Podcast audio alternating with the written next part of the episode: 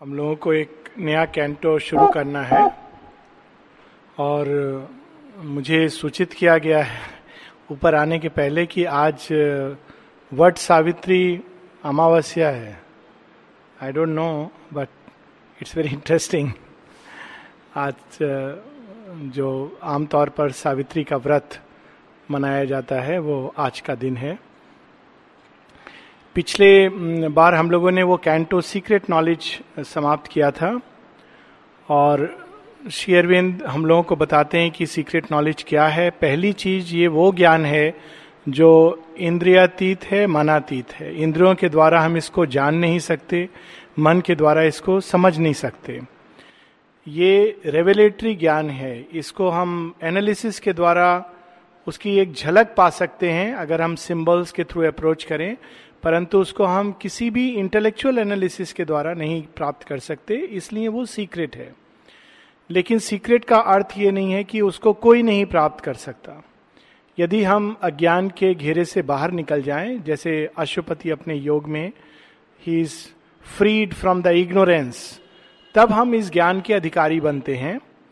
और ये ज्ञान सबसे पहले ये कि ये सृष्टि में ना तो हम अकेले हैं, ना ये सृष्टि अकेली है, परंतु इसके कण कण के अंदर साक्षात पार ब्रह्म परमेश्वर विराजमान है। This is the first truth that is reveal to us और मानव चेतना में, मानव चेतना के साथ उनका संपर्क संभव है, मनुष्य में ये संभावना है कि वो भगवान के साथ संबंध स्थापित कर सके। और हम लोगों ने पढ़ा था इसके प्रारंभ में, कैंटो में किस किस तरह से मनुष्य भगवान के साथ संबंध को अनुभव करता है। Many ways the force the knowledge the light the wideness the peace the ananda the being the soul beloved all these are ways through which human beings contact the divine presence साथ में एक और नई चीज़ Shri Arvind reveal करते हैं कि ये सारी सृष्टि में जो कुछ भी है, वो वास्तव में एकमात्र, एक का ही खेल है, जिन्होंने अपने अंदर से अपनी शक्ति को प्रकट करके इस सारे खेल की रचना की है। So there are two who are one who are the right and might in things तो एक ही है जो दो बन के ईश्वर और शक्ति के रूप में सारी सृष्टि में खेल खेलते हैं। ये भी एक ज्ञान है जो शेयरविंद हम लोगों को रिवील करते हैं। तीसरा ये रिवील करते हैं कि ये खेल कोई मीनिंगलेस खेल नहीं है। इस खेल की एक गति है, एक ताल है, एक छंद है, एक लय है, एक दिशा है, एक गंतव्य है। हाँ ये हम नहीं कह सकते कि इसका एक अंतिम गंतव्य है but it's a constant progression towards a greater and greater manifestation of the divine जो अंदर छिपा है, उसका और और अधिक नाम रूप के माध्यम से, प्रकृति के माध्यम से उसका प्रकट होना, यही इस खेल का एकमात्र दिशा है। और इस खेल में साथ में ये भी रिवील करते हैं कि कुछ ऐसी शक्तियाँ हैं जो सृष्टि के उस पोल पर खड़ी हैं, जो इस खेल में टाइम टू टाइम आती हैं और खेल को एक दिशा दे देती हैं। जब खेल बहुत दूर भटक जाता है, जब हम लोगों के जीवन की नाव या सृष्टि की नाव बिल्कुल डूबने लगती है, कहीं दिशा भ्रमित हो जाती है तो ऐसी शक्तियाँ हैं ऊर्धर्व लोकों में विराजमान है इन द हायर वर्ल्ड्स जो आती हैं मानव रूप धारण करती हैं या बिना मानव रूप धारण किए भी they intervene in the play and give it a right turn और उसी प्रकार से सृष्टि के दूसरे पोल पर ऐसी शक्तियाँ हैं जो इस खेल को आगे बढ़ने से रोकती हैं। ये भी शेयरबिंद हम लोगों को सीक्रेट नॉलेज में रिवील करते हैं। सीक्रेट नॉलेज में मानव यात्रा का एक बहुत सुंदर वर्णन है कि कैसे अब तक हम मिट्टी के ढेले से और कीड़े से मनुष्य तक हमने यात्रा की है।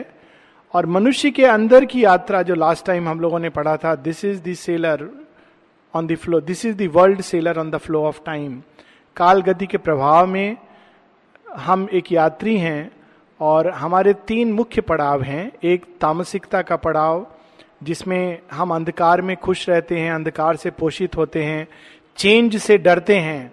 और अपने सीमित दायरे में, चाहे वो सोच का, की सीमा हो, भावना की सीमा हो, संकल्प की सीमा हो, उसमें बंद कर एक मैकेनिकल रूटीन में जीवन जीना हम लोगों को अच्छा लगता है। वो एक तामसिक जीवन है, जिसमें कोई एक डीपर इम्पल्स एस्पिरेशन नहीं है। ना भगवान की, ना धरती की, दोनों ही नहीं है। उससे निकलकर हम राजसिक ईगो के क्षेत्र में आते हैं, जब मनुष्य अपनी सीमा को लांग कर आगे बढ़ना चाहता है। बहुत सुंदर शेयरविंद ने हम लोग को रिवील किया कि शुरू में वो नाविक नदी के, समुद्र के किनारे किनारे चलता, आगे नहीं जाता है। फिर धीरे धीरे वो आगे बढ़ता है और तब मनुष्य के अंदर एम्बिशन बाहरी जगत को जानने की, समझने की, उसको पजेस करने की, उसको विजित करने की चाह जागती है। तो ये एक सेकेंड लेवल है जब change becomes the way of life पहले लेवल में तामसिकता में चेंज इज़ फियर्ड कोई भी बदलाव है, उससे डर लगता है कि ये गलत है। पर जब राजसिक मोड में व्यक्ति रहता है तो बदलाव ही उसको जीवन लगता है। अगर चीज़ें नहीं बदलती हैं तो उसको लगता है कि ये जीवन नहीं है।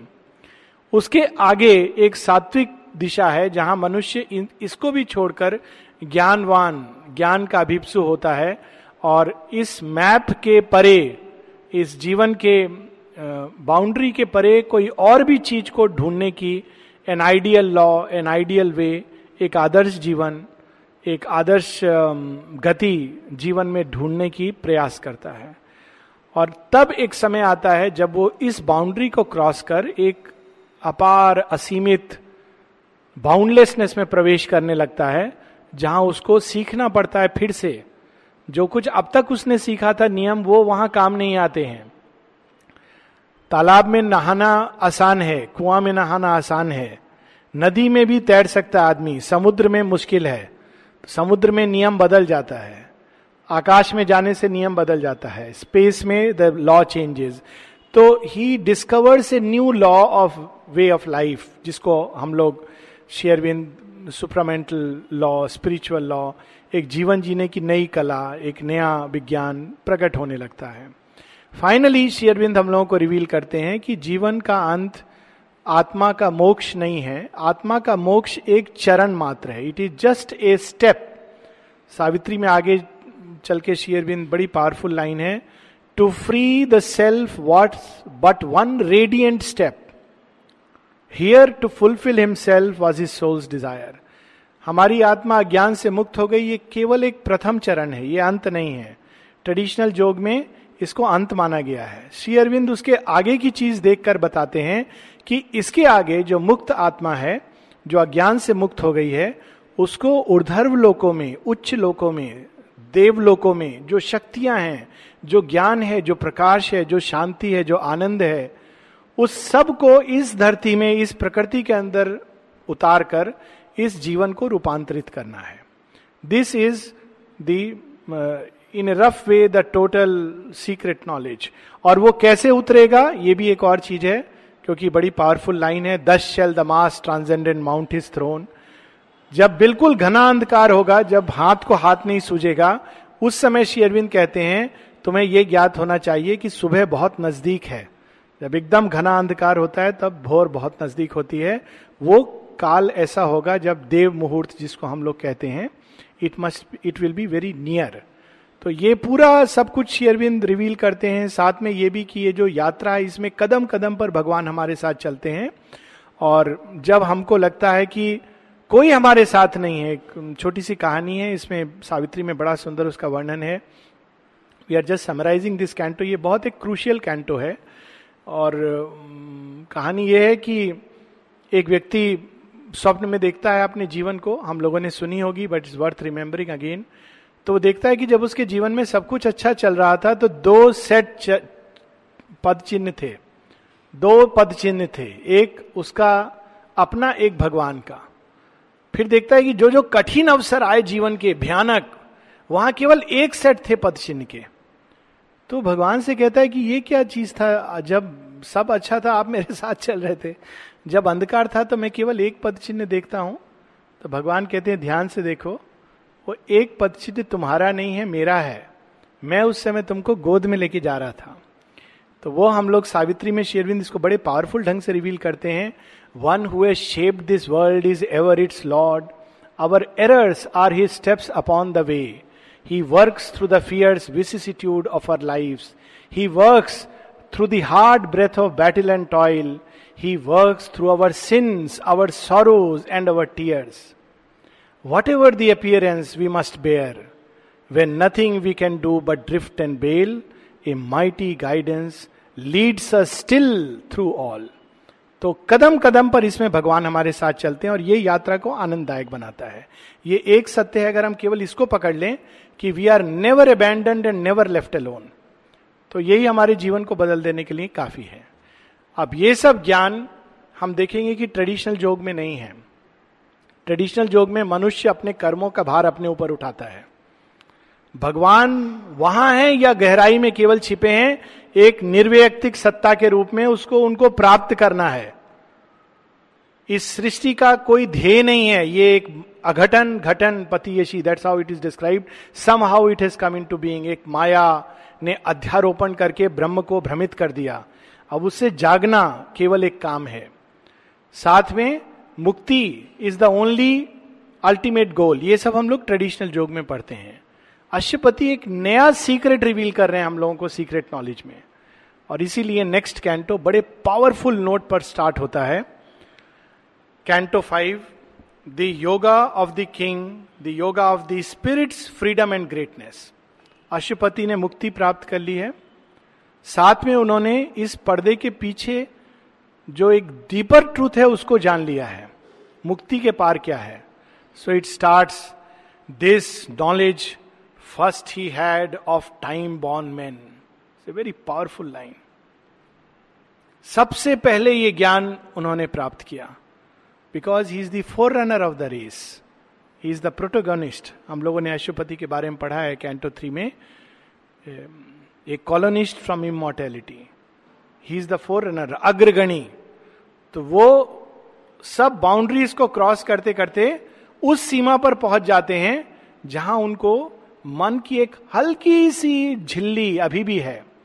उसके पार उनको सुपरमेंटल ट्रुथ दिखाई देने लगता है। और उस ट्रुथ में ये सारा ज्ञान सीक्रेट नॉलेज छिपी है, छिपा है, जो शेयरबिंद ने हमको रिवील किया है। तो this knowledge first he had of time born man माँ से एक बार किसी ने कहा माँ आपने ये सब रिवील किया है, लेकिन उपनिषद में तो ये सब नहीं है।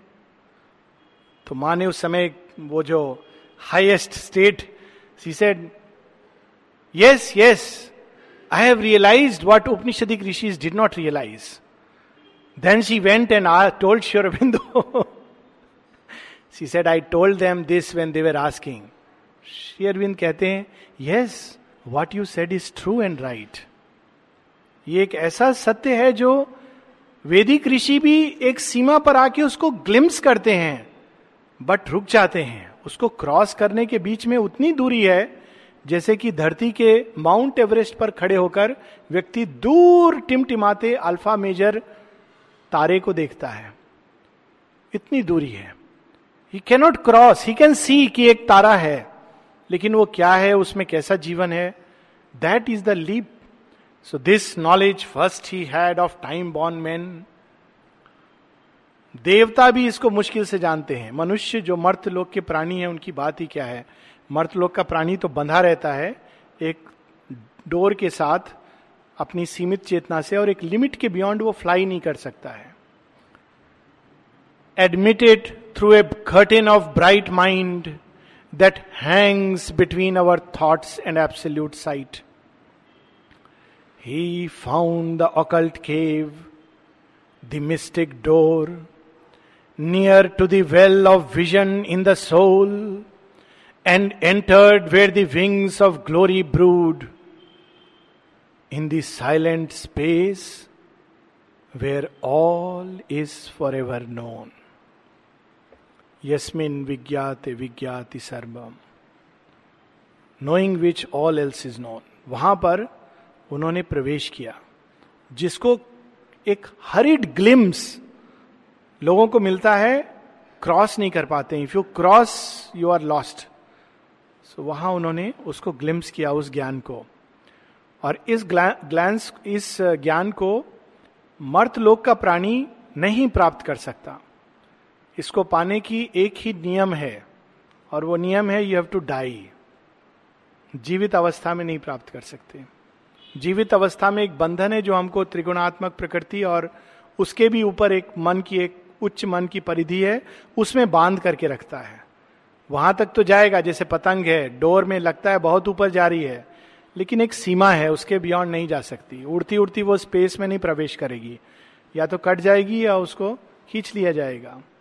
तो वहाँ जाने के लिए one has to die die literally die तो indifferent to doubt and to believe ऐसा है क्या? हम मानते हैं। कोई और नहीं मानता। It is not about that ये एक ऐसा ज्ञान है जो साक्षात ज्ञान है। ये मन द्वारा विश्वास करने वाला या नहीं विश्वास करने वाला ये ज्ञान नहीं है। अगर कोई पूछे मुझसे कि रस्ते में तुमने क्या देखा? मैंने अभी नहीं देखा, लेकिन मान लीजिए मैं गणेश टेंपल के सामने से आ रहा हूँ, मैं कहूँ, मैंने हाथी देखा। अब मान लीजिए किसी ने हाथी नहीं देखा, बोलेंगे डिस्क्राइब करो तो मैं बोलूँगा एक विशाल काले रंग का जीव है। तो लोग बोलेंगे अच्छा बहुत बड़ा कौवा है क्या? नहीं, कौवा नहीं है, उसका तो चार पाँव है और बहुत बड़ा सूंड है। पाँच पाँव का जीव है? नहीं नहीं, पाँच पाँव का जीव नहीं है। अल्टीमेटली मैं कितना भी समझा लू, जिसने नहीं देखा हाथी, वो नहीं समझ सकता। कोई एनालिसिस द्वारा, कोई डाउट द्वारा वो नहीं जान सकता कि हाथी है कि नहीं है, उसका एक ही तरीका है कि तुम चलोगे मेरे साथ, मैं हाथी दिखला देता हूँ। हाँ तब ठीक है।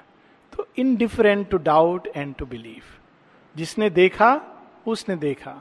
That is the only way to know this truth avid of the naked real's single shock he shore the cord of mind that ties the earth heart and cast away the yoke of matter's law, the body's rules bound not the spirit's powers. When life had stopped its beats, death broke not in. He dared to live when breath and thought were still. Thus could he step into that magic place. जो हम लोग बात कर रहे थे, वहाँ जीवित अवस्था में नहीं जा सकते। ये सब शेयरविंद का एक ऐसा बायोग्राफिकल डिटेल है जो आपको कहीं नहीं मिलेगा। कहीं पर यह लिखा नहीं है कि शेयरविंद अपने श्वास को रोककर हार्ट बीट रुक सकती थी, इस तरह का ध्यान एक जगह लेटर में वो लिखेंगे passingly yes yes it is possible to stop the heart beats and the breath and yet continue to live ये, वो ये नहीं बताएँगे मैंने स्वयं ये किया है। But without doing that you cannot go माँ ने तीन बार इस चीज़ का एक्सपीरियंस किया है। जब उनकी पूरी कॉर्ड कट गई है, जिसको मृत्यु कहते हैं and she comes back and joins it. That is the highest form of knowledge जो nobody knows. So that is the dare to live without breathing without heart beat ऐसा प्रयास हुआ है? ऐसा नहीं कि लोगों ने नहीं किया है? एक पॉल ब्रंटन की किताब में ऐसा एक प्रयास एक योगी का है जहाँ वो अपने हार्ट बीट और ब्रेथ को स्टॉप करता था। तो एक ऐसी चेतना की अवस्था जिसमें हम शरीर के मन के किसी भी बंधन से बंधे नहीं हैं। सो अशुपति उसको प्राप्त करके आगे जाते हैं। Thus could he step into that magic place supermind analysis करने से नहीं मिलता। उसका एक प्राइज देना पड़ता है। एक ही प्राइज है, ज़्यादा कुछ नहीं है। प्राइज क्या है? We have to learn to die अभी शेरविंद ने उसको आसान कर दिया है। We have to die to our old self to discover the new self क्योंकि पहले तो ये था कि भूमि पर था ही नहीं, वो तो it was lower hemisphere upper hemisphere with a big lid which none could cross अब उन्होंने लिड तोड़ दिया है और वो चेतना धरती पर आ गई है। अब इस चीज़ का रूल थोड़ा मॉडिफाइड हो गया है। मॉडिफाइड क्या हो गया है? We have to die to the old self अब हमको शरीर की हार्ट बीट ब्रीदिंग स्टॉप करके जाने की ज़रूरत नहीं है। माने कहा है tell your ego your hour is gone gone gone ego मर जाएगी तो वो ट्रुथ प्रकट हो जाएगा। पर एक को तो मरना पड़ेगा। Ego has to die for the divine to occupy his throne Thus could he step into that magic place which few can even glimpse with hurried glance. वैदिक ऋषियों ने अचानक एक क्षण को लेकिन इतना हाइपोक्सिया है कि one has to come back again hurried glance. Lifted for a moment from mind's labored works and the poverty of nature's earthly sight. ये सब जो यहाँ हम लोग देखते हैं जिससे अट्रैक्टेड होते हैं इट इज़ ए पावर्टी ये क्या है? This is nothing and we are वो स्प्लेंडर जो है उसके सामने, ये मात्र एक गरीब की संपत्ति है। All that the gods have learn is there self known gods with a capital G over mind के जो उच्च देवता हैं, उनको शेरविंद कैपिटल जी से गॉड्स लिखते हैं। जो देवता, उच्च देवता, शुद्र देवता नहीं, उच्च देवता, बड़ी कठिनाई से सीखते हैं अशुपति को वो स्वतः स्फूर्त ज्ञात हो गया। क्योंकि वहाँ that knowledge is like that we enter and we know it all that the gods have learn is there self known there in a hidden chamber closed and mute are kept the record graphs of the cosmic scribe, and there the tables of the sacred law. There is the book of beings index page. The text and the glossary of the Vedic truth are there. The rhythms and meters of the stars. Shri Aurobindo secret of the Vedas जब लिखते हैं तो उन्होंने revolution से लिखते हैं उस सत्य को देखकर जानकर लिखते हैं उसकी कोई और दूसरी रचना उसके समकक्ष नहीं की जा सकती है। इवन दयानंद सरस्वती, जिनको शेयरविंद ने इतना प्रेज किया है, पहली बार उन्होंने वेदों का एक प्रॉपर इंटेलेक्चुअल इंटरप्रिटेशन करने की चेष्टा की है। But still even though he is on the right track it is still by the higher mind not the full revelation Shankar Shankaracharya analysis के द्वारा वर्ड्स के एनालिसिस से plus he also had his own experiences like Dayanand had his own experiences वो एक सीमा पर जाकर उसको एनालाइज करते हैं। बट शी अरविंद डायरेक्ट उस चेतना में प्रवेश करके what is it what is that Veda जो रिवील करने की चेष्टा की गई है ऋषि की वाणी के द्वारा? Direct Vedas a revelation to rishis but what is that truth जो रिवील करने की चेष्टा कर रहा था उनकी वाणी के द्वारा to go there there is the Vedic truths significant of the movements of our fate this symbol powers of number and of form भाग्य विधान विधि ये क्या है? ये सब कुछ वहाँ जाकर स्पष्ट ज्ञात हो जाता है. And the secret code of the history of the world Mata ji एक जगह लिखती हैं कि हिस्ट्री में जो कुछ लिखा गया है सब गलत है। दो जगह लिखती हैं वो। एक जगह वॉल्यूम 11 में और एक जगह वॉल्यूम 10 में। वॉल्यूम 10 में तो यहाँ तक लिखती हैं कि जिन चीज़ों को मनुष्य कहता है कि नहीं हुई, वही सत्य हैं और वही जानने योग्य हैं हिस्ट्री में। वो बताती हैं कृष्णा का वृंदावन में इत्यादि, उस पर कमेंट करते हुए। She says these are the real truths of history जिनके बारे में हिस्ट्री नहीं जानती, ना जान सकती है कभी भी। वॉल्यूम इलेवन में कहती हैं कि इस अर्थ में एक टेरेस्ट्रियल मेमोरी है। वॉल्यूम थ्री में भी कहती हैं इस बात को। वॉल्यूम नाइन में भी कहती हैं अलग अलग जगह। और वहाँ अगर हम जाएँगे तो जैसे हम गूगल को प्रेस करते हैं तो सारे आ जाते हैं। तो कहते हैं, माँ, की वहाँ जाके अगर हम प्रेस करेंगे, क्या जानना है? किसी का बही खाता जानना है तो we press and it comes to us that knowledge is there कब क्या हुआ था, सब कुछ हम जान सकते हैं। जब यहाँ पर झांसी की रानी पिक्चर दिखाई जा रही थी तो चंद्रदीप जी माँ के पास बैठे थे। माँ कहती हैं this is not how it happened ऐसे नहीं हुआ था ये सब कुछ। It happened in a different way that is the history of the whole earth is return there और उस क्षेत्र में अगर हम सचेतन रूप से प्रवेश करें तो वी कैन नो तभी तो शेयरविंद ट्रॉय शेयरविंद की एक बड़ी सुंदर पोयम है, बड़ी पावरफुल सौ पेज की पोयम है इससे मस्ट रीड इनकम्प्लीट है, लेकिन इलियन। मैंने महाभारत भी पढ़ी है और होमर का ओरिजिनल इलियट पढ़ा है, जिसमें युद्ध, इस युद्ध का वर्णन है ट्रॉय के वार का। लेकिन वास्तव में दोनों फीकी पड़ जाती हैं जब इलियन पढ़ते हैं। इतना अद्भुत वो, और उसका मीटर बड़ा कठिन है हेक्सा मीटर ष्ट पाद अगर हम उसको बोलें, सिक्स फुटर, जो बहुत कठिन है, लेकिन वो एक नदी की तरह बहता है। Sometime we should read it Ahana और इलियन शेरविंद ने इस मीटर में लिखा है। और उसमें शेरविंद डिस्क्राइब जो करते हैं, वो वास्तव में इलियड में नहीं है। और वन थिंग्स की कहाँ से उन्होंने डिस्क्राइब किया? उसमें एक पूरी कैरेक्टर है पेंथेसिलिया जो एशिया से आई हुई एक रानी है। और वो योद्धा है। और इलियन में जब उसका वर्णन आता है तो लगता है साक्षात दुर्गा रथ पे आरूढ़ हैं। और वो युद्ध केवल एक प्रयोजन से लड़ने आई है। वो युद्ध लड़ने आई है कि मैंने सुना है इचलिस बहुत बड़ा योद्धा है, उसको कोई पराजित नहीं कर सकता, मैं उससे लड़ने आई हूँ। और सब लोग उसको, पेंथेसिलिया को कहते हैं, रास्ते में आते हैं उसके। जैसे हम लोग महाभारत में पढ़ते हैं कि अर्जुन कहते हैं, मेरे योग्य योद्धा चाहिए। तो बहुत बड़े बड़े ग्रीक के योद्धा उसके सामने आते हैं। पेंथेसिलिया उन सबको कुछ ही बाणों से, कुछ ही भाले से सबको अलग हटा देती, कहती, तुम जैसे लोगों से मुझे नहीं लड़ना है। I want to fight Achilles और उस पॉइंट पर शेयरविंद इसको समाप्त कर देते हैं। समाप्त नहीं इनकम्प्लीट है। और मेरा शेयरविंद से बहुत बड़ा ये शिकायत है कि आपने उसको पूरा क्यों नहीं लिखा? Probably some pages are lost I don't know it is a because बिल्कुल उस पॉइंट पर। अब पेंथेसिलिया कोई नहीं जानता इस कैरेक्टर को, कि वास्तव में उस युद्ध में एक नारी लड़ी थी और वो एशिया से आई थी।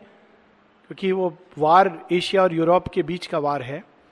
और शेयरविंद बताते हैं कि yes there is a history जो हम लोग अपने किताबों को पढ़ के नहीं जान सकते हैं which is more real history तो ट्रोजन वार को ही नहीं मानती है। अब थोड़ा बहुत वो मानने लगे हैं, वो मैंने लॉस का कप वगैरह मिला है। लेकिन these are the greater truths and the secret code of the history of the world and nature's correspondence with the soul are written in the mystic heart of life एक और जगह माता जी बताती हैं एक बहुत इंटरेस्टिंग क्योंकि ये सत्य आप धीरे धीरे जो शेयरविंद ने देखे हैं, वो पृथ्वी पर प्रकट होंगे। माता जी की एक राइटिंग में वो बिल्कुल इंटरनेट के बारे में बताती हैं। कैसे बताती हैं कि एक वर्ल्ड टेलीविज़न होगा, जहाँ जितने दुनिया के अच्छे अच्छे टीचर हैं, वो सबने वहाँ पर अपना ज्ञान डाल दिया होगा। और कोई भी व्यक्ति कहीं से भी संसार में बिना कुछ पैसे दिए उसको मैसेज भेजेगा और वहाँ से उसको ज्ञान प्राप्त हो जाएगा। और माँ कहती है, ऐसा होगा तो बड़ा अच्छा होगा। ये जो बेकार के टीचर बोरिंग लेक्चर देते हैं, वो सब समाप्त हो जाएगा। स्कूल की ज़रूरत नहीं होगी। Mother has seen all this and she has said it is good तो उनसे डिसाइपल कहता है, लेकिन ये तो ठीक है, लेकिन अंतर ज्ञान तो अलग चीज़ें कहती है। उसका कोई कंपैरिजन नहीं है। But this is good compare to the knowledge given in the schools कि वो तो एक अल्टीमेट नॉलेज है जो इंट्यूशन के द्वारा हम जानते हैं। पर यहाँ संसार के बेस्ट लोगों ने डाल दिया है। आप जाइए और उस इंफॉर्मेशन को अपने पास लीजिए। इट्स समथिंग वेरी अमेजिंग कि Mother has seen all this and now हम लोग रिवॉल्यूशन काफ़ी बाद में आया है। In the glow of the spirit's room of memories he could recover the luminous marginal notes footnote भगवान के कभी कभी फुट नोट बड़े इंटरेस्टिंग होते हैं। सिंथिस ऑफ़ योगा में एक फुट नोट है। भक्त भागवत भगवान के बारे में। और लगता है कि अरे वाह, ये कितना सुंदर फुट नोट है। Dotting with light the crabbed ambiguous scroll rescue the preamble and the saving clause of the dark agreement by which all is ruled dark agreement. हम लोग को यही बताया गया है कि किसी तरह से हम लोग यहाँ आ गए हैं, फंस गए हैं। किसने हम लोग को दुनिया में डाला है मालूम नहीं।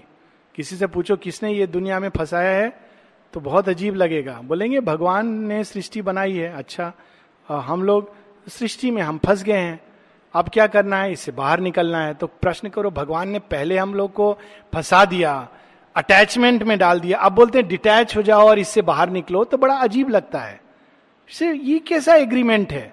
ऐसे फिलोसफीज हैं जो कहते हैं कि ये एग्रीमेंट भगवान का एक डार्क पावर के साथ हुआ है। अगर आप संत मत पढ़ेंगे तो उसमें आप देखेंगे कि काल और भगवान के बीच एक डायलॉग होता है। काल कहता है मुझे ये सारा सृष्टि अपने अधिकार में चाहिए। भगवान कहते हैं, ठीक है, ले लो, लेकिन कुछ तो मेरे लिए छोड़ दो। तो काल कहता है कि, ठीक है टाइम टू टाइम आप आइएगा और कुछ आत्माओं को मैं आपको दे दूँगा, उसको लेके बाहर चले जाइएगा। सुनने से कितना भयानक लगता है कि भगवान ऐसा कर सकते हैं। डार्क एग्रीमेंट लेकिन भगवान क्यों ऐसा करते हैं? उसके पीछे एक ल्यूमिनस मार्जिनल नोट उस एग्रीमेंट के फुट नोट में कोई चीज़ लिखी है कि तुम कितना भी ले लो मेरे बच्चों को, उनके अंदर जो मेरा प्रकाश है, एक दिन तुम्हारे ही अंधकार को रूपांतरित कर देगा। इसलिए मैं अपने बच्चों को भेज रहा हूँ। मैं तो अपनी सेना को भेज रहा हूँ। एस्केप करने के लिए नहीं भेज रहा हूँ। तुमको ट्रांसफॉर्म करने के लिए भेज रहा हूँ। तुमको लग रहा है कि तुम मेरे बच्चों को लेके जा रहे हो अंधकार में? ले जाओ। लेकिन एक दिन यही बच्चे तुमको चीर करके बाहर निकलेंगे। यही श्री कृष्णा की कहानी है, अघासुर की। अघासुर इज़ अजगर। तो सारे जो, वो असुर क्या करता है? अजगर is symbol of the dark inconscient move नहीं करता है। तीन महीने में एक बार मुँह खोलेगा और खा लेगा, जो भी भोजन फिर तीन महीने पड़ा रहेगा। तो वो सब गोप गोपियों को ऐसे मुँह खोल के बैठा होता है और वो क्यूरियोसिटी में अंदर जाते हैं। तो नेचुरली वो अब खत्म करने वाला है तो लोग सब कहाँ चले जा रहे हैं? People are searching so Krishna को तो पता है, वो कहते हैं अच्छा मैं भी चलता हूँ। तुम अंधकार में अकेले नहीं जाओगे, मैं भी जाऊँगा। So he goes inside the mouth तो अचानक वो देखते हो कहीं, कहाँ अंधकार में आ गए? नेचुरली वो मुँह बंद कर लेता, उसके पेट में आ जाते हैं। तो द स्टोरी गोज कि वो नीचे से वो लाठी लेकर के they tear through the body of the Aghasura अजगर एंड बाहर आ जाते हैं। It is a symbolic story symbolic story ये कि हम कितने भी अंधकार में चले जाएँ, भगवान हमारे साथ आते हैं। और क्यों हमें अंधकार में जाने देते हैं? क्यों वो साथ में चलते हैं? क्योंकि एक दिन इस अंधकार को रूपांतरित होना है। और उस अंधकार में प्रकाश जाते जाते जाते एक दिन उसको चीर कर बाहर आ जाता है। जैसे प्रहलाद हिरण्य कश्यप की स्टोरी में भी यही है। सो so, यहाँ पर उसी चीज़ का कि rescue the preamble and the saving clause dark agreement के पहले कुछ लिखा है कि तुम ले जाओ बच्चों को मैं साथ में जाऊँगा। वो प्रीएम्बिल है। सेविंग क्लॉज, कितने भी अंधकार में ले जाओ, असदो मासद गम्य, गम्या ultimate victory of light over darkness होगा। That is the saving clause that rises from material nature sleep to clothe the everlasting in new shapes he could reread now and interpret new its strange symbol letters scattered abstruse signs, resolve its oracle and its paradox, the riddling phrases and its blindfold terms, the deep oxymoron of its truth's repliques, and recognize as a just necessity its hard conditions for the mighty work. ये जो सत्य है कि धरती पर भगवान की संतान को अंधकार में क्यों जाना पड़ता है इतनी परीक्षाएँ क्यों देनी पड़ती है? क्यों नहीं ऐसा होता कि हम लोग रोज उठें, सुबह बोले, हे भगवान भगवान प्रकट हो जाए ऐसा नहीं होता है। क्यों ऐसा होता है कि आदमी जो अच्छा होता है, कई बार उसके साथ बुरा होता है? ये फैक्ट है लाइफ का। क्यों ऐसा होता है कि बुरा आदमी बाहरी रूप में प्रॉस्पर करता रहता है? वो जहाँ लॉटरी लगाएगा, निकल जाएगी। जो करोड़ों करोड़ों कमाता जाएगा। अच्छा आदमी के पास एक जो लास्ट बैंक बैलेंस था, वो भी उसको छीन लिया जाएगा। ऐसा क्यों होता है? Hard condition of the work बाद में अशुपति बोलेंगे माँ जगत जननी को hard is the doom to which thou bindest thy sons they are marked with that stamp of steel and fire तो ये कंडीशंस ऑफ़ वर्क की क्यों है? अगर हम इसको बाहर से देखते हैं तो लगता है, हे भगवान, कितना कठोर, ये कोई जीवन है कि दंड है। अगर हम अपने अंदर आत्म तत्व को जागृत करके देखें तो लगता है, सच में, भगवान ने हमको इस योग्य समझा है। यही तो करने लायक काम है। वरना क्या है, जीवन में उठना, बैठना, खाना, सोना, पीना, ये तो ऑर्डनरी लाइफ है। This is worth doing to win the victory in the tournament with death कि हमारे विरोध में मृत्यु खड़ी हो और हम बोले, चलो, टेनिस खेलेंगे। इसका क्या फ़ायदा है कि कोई नया सीखिया आदमी है so that is wise so यहाँ पर recognise is a just necessity paradox जो सारे पैराडॉक्स हैं जीवन के, अब उसको वो नए रूप में प्रकट होने लगा। It's hard condition for the mighty work nature's impossible Herculean toil only her warlock wisecraft could enforce its law of the opposition of the gods its list of inseparable contraries Hercules की कहानी है Greece की, जो जिसके साथ उसको असंभव काम दिए गए थे, लगभग असंभव। उसमें एक एक तो ये था कि बहुत बड़ा एक एजीज, एजियन स्टेबल कहते हैं, बहुत सारे हज़ार हज़ार घोड़े हैं। और उसको कहा गया कि घोड़ों की लीद को तुम्हें साफ़ करना है, पूरा का पूरा। तो अब प्रॉब्लम क्या था कि जब तक वो हजारवें घोड़े तक पहुंचेगा तो पूरा दिन चला जाएगा और फिर से इधर घोड़े शुरू हो जाएँगे। तो हरकुलिस कैसे करेगा ये काम? तो हरकुलिस के अंदर शक्ति भी है और इंटेलिजेंस भी है, हनुमान की तरह। तो वो एक नदी का रास्ता मोड़ देता है और वो नदी उस रास्ते से बहती है। तो नदी जब बहती है तो एक साथ सारी के सारे सब कॉन्शियंट की क्लीनिंग करती हुई निकल जाती है। उसके बड़े इंटरेस्टिंग काम हैं। एक है जो एक राक्षसी होती है जिसके सिर पे अनेकों सर्प हैं और उस सर्पिणी जादूगरनी का उसको सिर काटना होता है। Like that is very difficult task मतलब जो किसी ने कंप्लीट नहीं किया हरकुलिस उसको करता है। आप देखेंगे भारतवर्ष की भी ऐसी कहानियाँ हैं। डिफ़िकल्ट टास्क अभी सीरियल चल रहा है चंद्रगुप्त। उसमें आती है कि उसको कवच चाहिए। तो कवच के लिए उसको एक क्लू दिया जाता है। क्लू क्या है? तुम ऐसी जगह पहुंचोगे जहाँ से तुमको मरना होगा। तो पूछता है कि मरना होगा, इसका क्या मतलब है? कहते हैं अपनी अपनी श्रद्धा है। तो he reach is a point where he actually has no other way but to jump down उसको मालूम नहीं कहा नीचे क्या है। तो that is called as a leap of faith एक ऐसा टाइम आता है और वो असंभव काम क्यों हमको दिए गए हैं? ताकि हम अमृत तत्व के अधिकारी बन सकें।